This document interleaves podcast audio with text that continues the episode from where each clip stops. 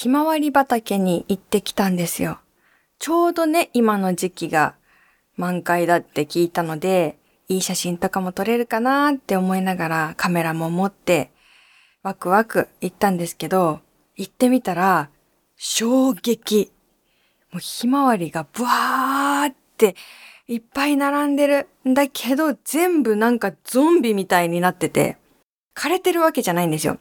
ものすごい背の高いひまわりが何百何千と咲いてるんだけどもう全員暑さで首をぐっと下に曲げてるというか、完全に夏バテ状態もうね、実はその日、そのあたりは38度まで気温が上がっていて、ひまわりってさ、日の方を向くってこう漢字でね、書くけど、ひまわりすら日を見ないほどの夏ですよ。皆様大丈夫ですか？藤岡みなみのおささらないと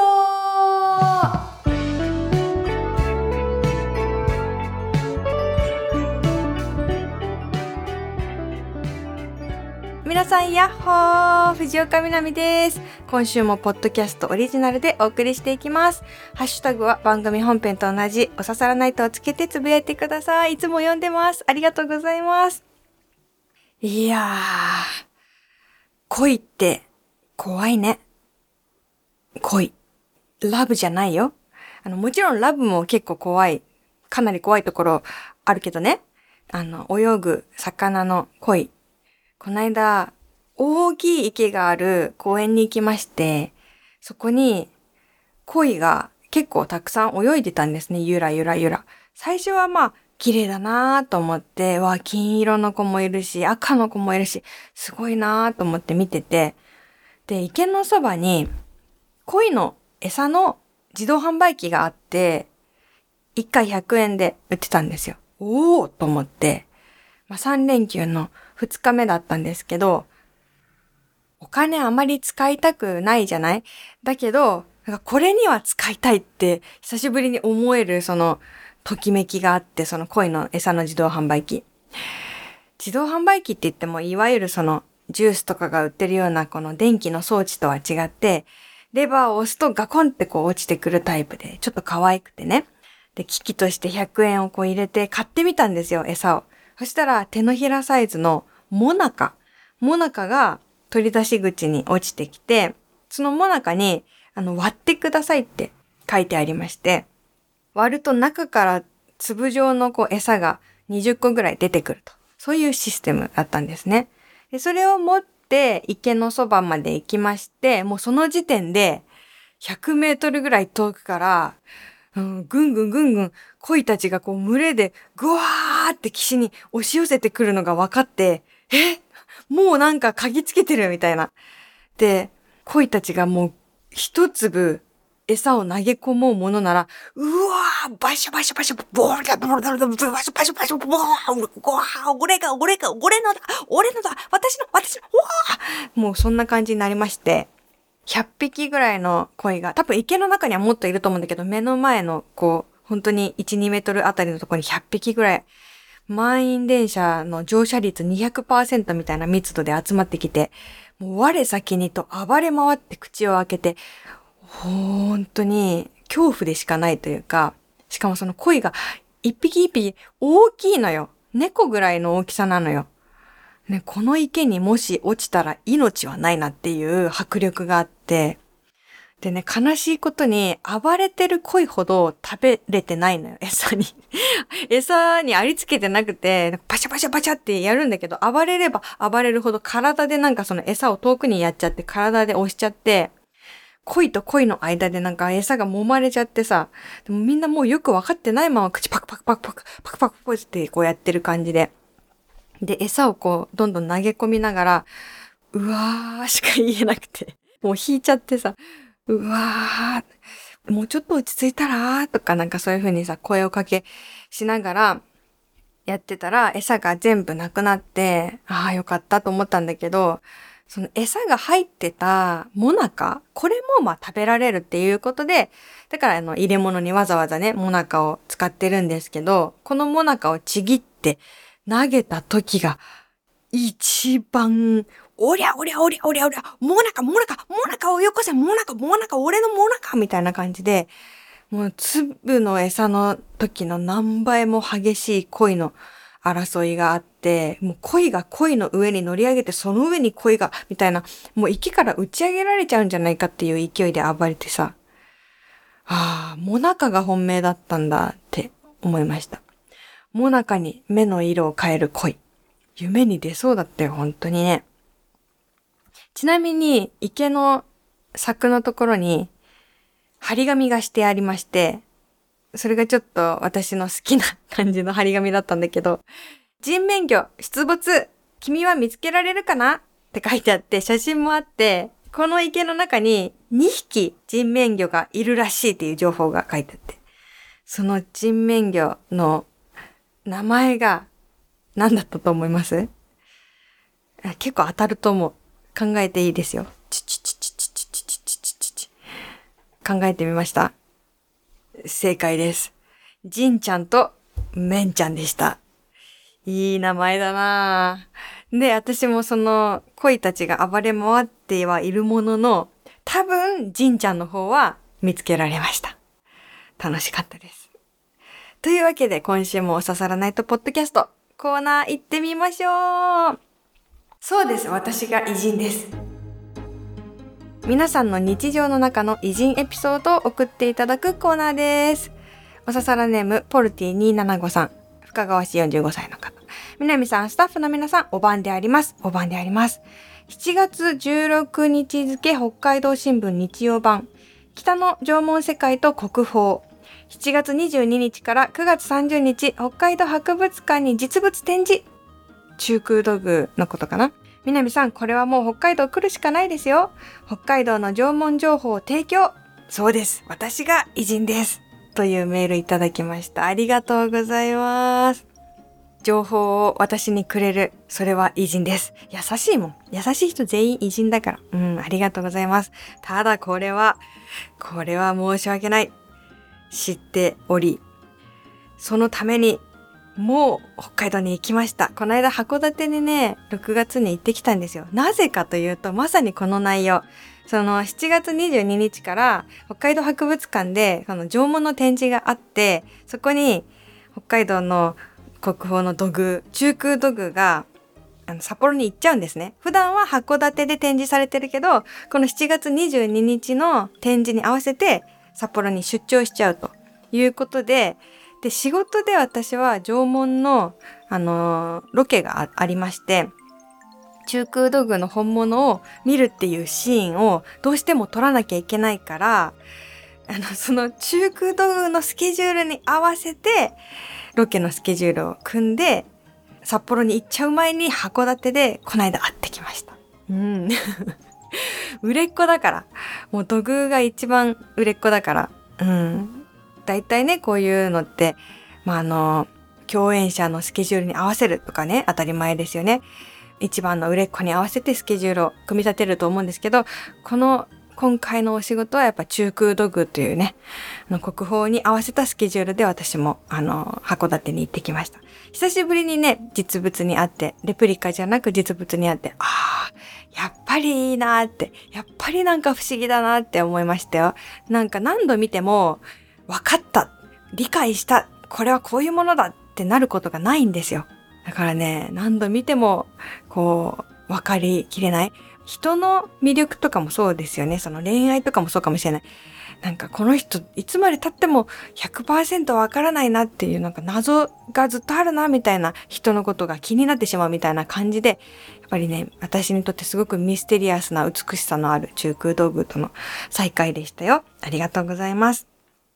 続きまして、純喫茶南ここでは本編で読み切れなかったお便りなどなど、あと普通のお便りなどなど、まったり読んでいきます。ガランコロンいらっしゃいませ今週の飲み物は、まあ、定番ですね。カルピスソーダです。細かい氷とストローでお出ししてますね。はい、どうぞ。美味しいよね。あの、氷で薄まっちゃってもまあまあそれも美味しいんだけど、なるべく早めに飲むと濃くて美味しいよ。1通目、ラジオネーム、犬飼太子さん。あ、犬、犬を飼いたいんだ。犬飼太子さん。みなみちゃん、こんにちは。こんにちは。初めてメールします。私は1年半ほど前からママ友と一緒にフラダンスを習っているんですが、先日横浜のホールで開かれた発表会に出演してきました。出演した理由は、みなみちゃんだったら出演しそうと思ったからです。出演するかしないかは個人の自由だったので、初めは興味はあるけど、そんな立派な舞台に立てるほどの実力じゃないし、と迷っていました。でもふと、みなみちゃんだったら、そんなすごい舞台に立てる機会なんてないからさ、と言って出演しそうだなと思い、出ることに決めました。当日はガチガチに緊張してしまい、思うように踊れなかったりもしましたが、教室の先生は出演したこと自体をとても喜んでくださいましたし、一緒に出演した先輩ダンサーのお姉様方ともぐっと仲良くなることができました。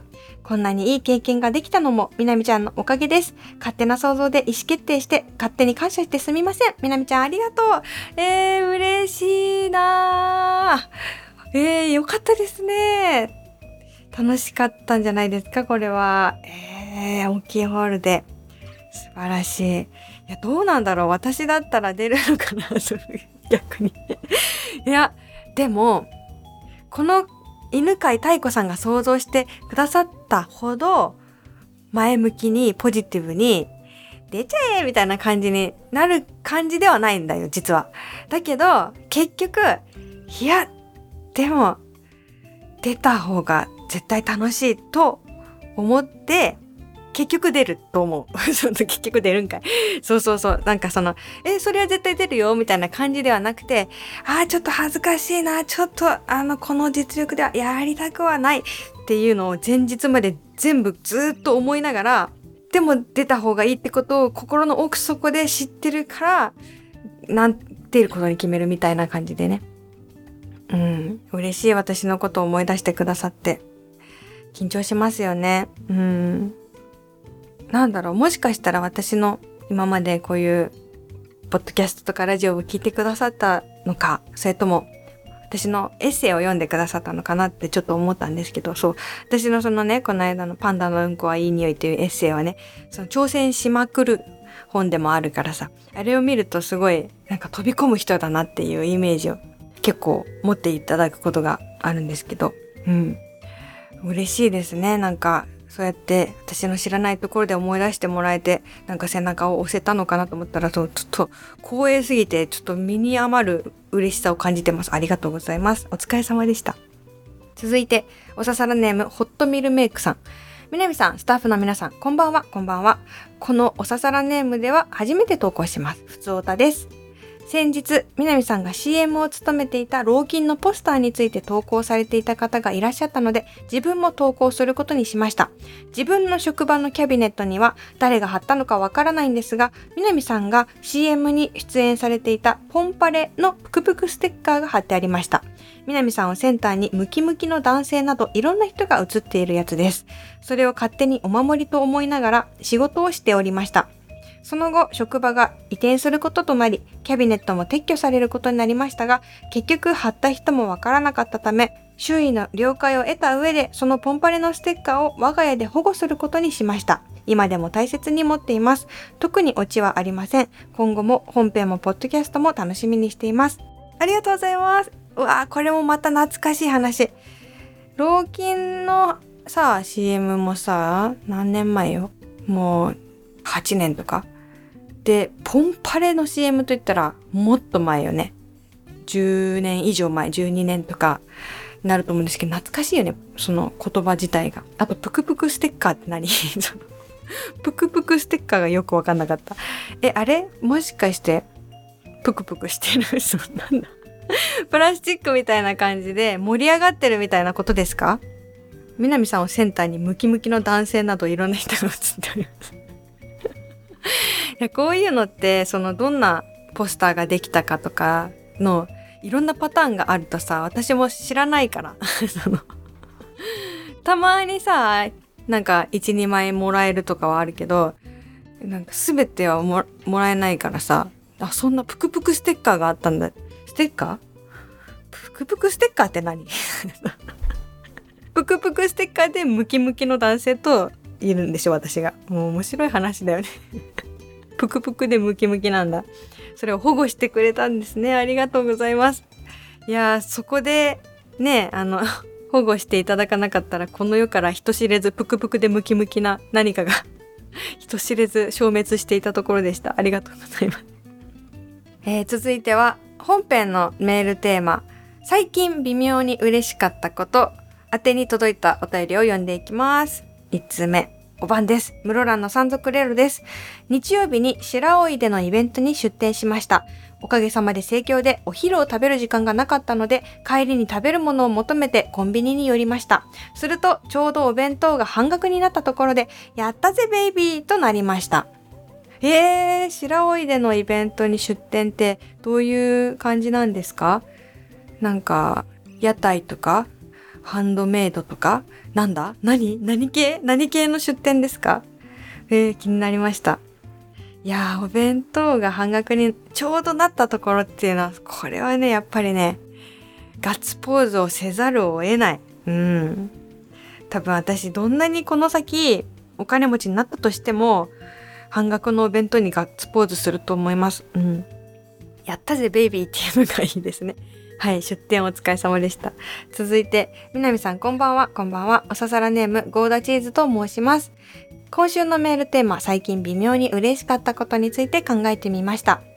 嬉しいのか、寂しいのか、はたまた案外どうでもいいのか、はじめは一言では表せないいろんな気持ちが混ざっていたんですが、最近になって微妙に嬉しいかもと思っているのは、私の両親が第二の人生を歩み出しているということです。私は両親にとって一人娘なんですが、人より少し長めの学生生活を終えて働き始めて今年で5年目、30歳を目前にして精神的にも経済的にもようやく自立して一人で生活できるようになったなぁという自信がついてきたところです。今年のゴールデンウィーク久しぶりに実家に帰ると母がこのお家建て直すからねと一言。還暦を迎えた両親は、これから先の人生、二人で過ごしやすく、年を重ねても、安全安心な家に住まうために建て替えを決意したそうです。最初は、え、私の部屋は？私の荷物はどうなるの？と自分のことばかりを気にして、大騒ぎした私ですが、冷静になって考えてみれば、両親は長い長い子育てから解放されて30年ぶりに2人だけの時間を手に入れたわけですよね。新しい家の図面を見ながら階段は広い方がいいとか、車は2台止められた方がいいとか、あれやこれや言い合う姿を見ていたらなんだか微妙に、いや、かなり嬉しいかもという気がしてきました。これからも元気で仲良く毎日楽しく過ごしてほしいなと思っています。みなみさんはご実家で一番好きな場所や気に入っている家具は何ですか？私はダイニングテーブルが大好きで家族で食事をした思い出はもちろん幼い頃には画用紙を広げて絵を描いたり、学生時代には本を積み上げて勉強したり、いろいろな思い出を載せてくれていました。今年のお盆は今の実家で過ごす最後のお盆になるので、少し切なくて寂しいけれど、微妙に嬉しくワクワクしています。うわー、ジーンとくる。これ多分、おささらナイトに送ってる場合じゃない。何らかの、なんか保険会社が主催する家族の思い出エッセイコンテストみたいなので入賞するやつですよ、これ。もう、その娘の繊細な心の移り変わりがめちゃくちゃ表現されてて、ありがとうございます。いや、でも、言われてみればわかるなーって。そう、ちょっと寂しいんですよね。実家が見慣れた形から変わっていくっていうのは。いや、難しい質問だな。実家で好きな場所や気に入ってる家具は何ですか？うん。そう、実家。私の実家は、私が高校生の時に今の家になってるから、うん、そこまでね、生まれ育ったっていう感じでもないんだけどね。で、結構うちの両親もレイアウト変えるの好きだからいろいろ変わってる。行くたびに変わってるんですけど、えー、何が好きかな実家はちょっとあの一旦置いとくとして、私にとってもう一個実家ってみたいな存在なのが、その奈良のおじいちゃんおばあちゃん家の家で、そこは本当に子供の頃からずっとなんか好きな、あの、ね、毎年夏行って過ごして、冬も行って過ごしてっていうところなんですけど、その、おじいちゃんおばあちゃん家の家も実家みたいな気持ちで、そこのね、好きなところが、あのー、廊下だったんですよ。廊下がすごい好きで、なんかそこがね、ちょっと薄暗くて、ちょっとこう狭くて、子供の頃、いとこたちと座布団そこに敷き詰めて、なんか家みたいにして、で、通れないみたいな感じで大人から怒られてたんですけど、その廊下がリフォームで、これ何年前なんだろう？結構前か。あの、廊下が埋められちゃったんですよ。その廊下がなくなったの。廊下が棚と、え、どうなったの？棚とお風呂場が広くなったの、その分。で、今でもそこに廊下があるような気がしながら棚を開けて、あ、廊下ないんだったみたいな感じになってて。そう、だから、なんだろうな、なくなっても、その廊下の存在感感じてます。そう、だからいろいろ変わっていくものはあるけれども、うん。そう、でも自分がね、感じてれば、必ずその、なくなったっていうわけではないと思うので、そうですね、家族で変化を、こう、寂しくなりつつも、喜ばしくも思いつつも、ね、また、しみじみと味わっていけたらいいですよね。ありがとうございます。続いて、南さん、スタッフの皆さん、コンパンダ、コンパンダ、アンドお熱ございます。川崎市仮おささらネームメタモン2049です。このところ職場が書き入れ時で平日自分のための年休を取ることがなかなかできませんでした。また週末も母の介護やら亡くなった兄から母への相続の手続きやらなんやらで割とパタパタ多忙な日々でした。そのため昨年の暮れから公開されていて個人的に応援しているドキュメンタリー映画の都内5回目の期間限定上映に行けませんでした。今回は墨田区の昨年9月にできたばかりのミニシアターでの1日1回1週間限定の上映。それまで4回とも応援に行けていたので、スケジュール的に行けないことがわかると、とても残念、めちゃくちゃ悔しく思いました。が、その映画館では、少し前に見たくて見れていなかったチェコのとある事件をテーマにした映画が上映されているのがわかり、そちらはなんとかタイミングが合わせられ、見ることができました。まさに微妙に嬉しい。応援したい映画が終わってしまってから、のこのこ見に行くのが置いてけぼりで逆タイムトラベル感もありで、なんだかちょっと間抜けてしまいましたが、感じのいい新しいミニシアターに行けたので、まあ、よしとします。ありがとうございます。えー、なんか、いやー、頑張ってますね。お疲れ様です。本当に、本当にね、ここに書いてある以上にめちゃくちゃ忙しくてめちゃくちゃ大変なんだと思います。私のね、親友がなんかお父様を亡くされて、えー、去年ね、その後の手続きがすごく大変そうだった。うん。なんか、だからね、まあ、そういろんなね、あの人には見えていない部分、会社とか学校とかでは見えていない大変さを皆さんそれぞれに抱えて日々を送っていると思うんですけど、その中でもこんなに何回もこう欠かさず言っている応援している映画があるっていうその情熱が素晴らしいと思いましたし私なんか本当に疲れてる時って好きなものを見る余裕すらないんですよ。だから本当に魂のエネルギーを感じる投稿というかいやなんかいい生き方だなっていうか羨ましいなと思ったんですね。そうこのメールは総合的に言うとその一番見たかったものではないけどでもこれも見たかったってやつが見られたから、その微妙に嬉しかったっていう話ですよね。いやー、嬉しいポイントをたくさん持ってるっていうのも素晴らしい才能だと思います。ありがとうございます。ミニシアター本当にいいですよね。うん。すごい、今日メールたくさんあるけど、まだまだ読めるかな？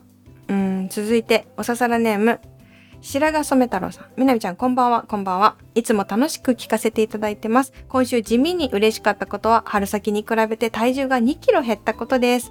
私は帰りが21時過ぎで、夕食も遅くなりがちなので、太りがちです。ゴールデンウィークの頃には、去年に比べて3キロ増えてしまいました。これではいけないと思い、間食を控える。階段の上り下りなど運動することにより体重を減らすことに成功しました。ただ、昨日は夜中にビールとせんべいを口にしたら、あっという間に1キロリバウンドしてしまいました。油断大敵ですね。いやー、これは確かに微妙に嬉しい。これなんか本当に微妙なことなんだよね。2キロ減るのはすごい嬉しい。でも1キロ増えるのは本当に簡単っていう、その、一瞬で、じゃあ1時間で1キロ増やせって言われたら全然できるもんね。うん、本当に。でもこの微妙な差に一喜一憂するのが楽しいのよ。私もね、本当に 200g でも減ってればすごく嬉しいから、毎朝体重測ってずっともう1年以上グラフにしてますけど、うん。いや、本当はそんなね、200g なんてもう誤差中の誤差だからさ、なんかそんなことで喜んでちゃいけないんだけど、そういう微妙な数字のことで心動いてしまうのが人間の可愛いところ。うん、ありがとうございます。続いて、おささらネーム、タラノスケさん。こんばんは、みなみさん、スタッフの皆さん、こんばんは。今週のテーマ、今週微妙に嬉しかったことですが、おささらナイトで仕事が忙しすぎてという投稿を何度か読んでいただきましたが、ついに今週転職を決意しました。年齢的なことと残った方たちのことを考えるとなかなか踏み出せずにいましたが、南さんのぼちぼち行きましょうや頑張らないで休んでという言葉に背中を押していただいて土曜日に面接を受けてきました。そして結果採用となりました。まだ在職中で自分のポジションをやれる人がいないため、すぐに辞めることができないことも承諾していただきました。微妙に嬉しかったことというよりは、すごく嬉しかったことにテーマは変わってしまいましたが、お刺さらないと聞いていたおかげで今回一歩踏み出せました。ありがとうございます。ちなみに面接に向かう途中、2314ナンバーの車には出会いませんでした。2314っていうのはさ、あの、前話題になったんだよね、お刺さらないとで。あの、不採用っていう、その、2314、不採用っていう、読めちゃうから、あの、ラジオリスナーにとっては、あまり目にしたくない その投稿しても不採用になっちゃうから、あの、あまり目にしたくないナンバーだよね、みたいな話題があって、はい。それを目にすることなく無事合格したということでおめでとうございます。いや、すごいよ。こんなだってめちゃくちゃ忙しい中で転職活動もするっていう。だって転職って私、転職活動したことないけど、あまりにも大変そうなのを何回も見てきたよ。周りの友達とか。だって自分のさ、仕事もあるのに、このね、タラノスケさん優しいからさ、残った人たちのことを考えてとかもさ、思っててさ、で、ちょっと面白いなと思ったのはさ、私のぼちぼち行きましょう。これ毎週ね、お刺さらないとの特に本編って言ってますけど、ぼちぼち行きましょうとか、頑張らないで休んでという言葉に背中を押されましたですよ。面白くないですか？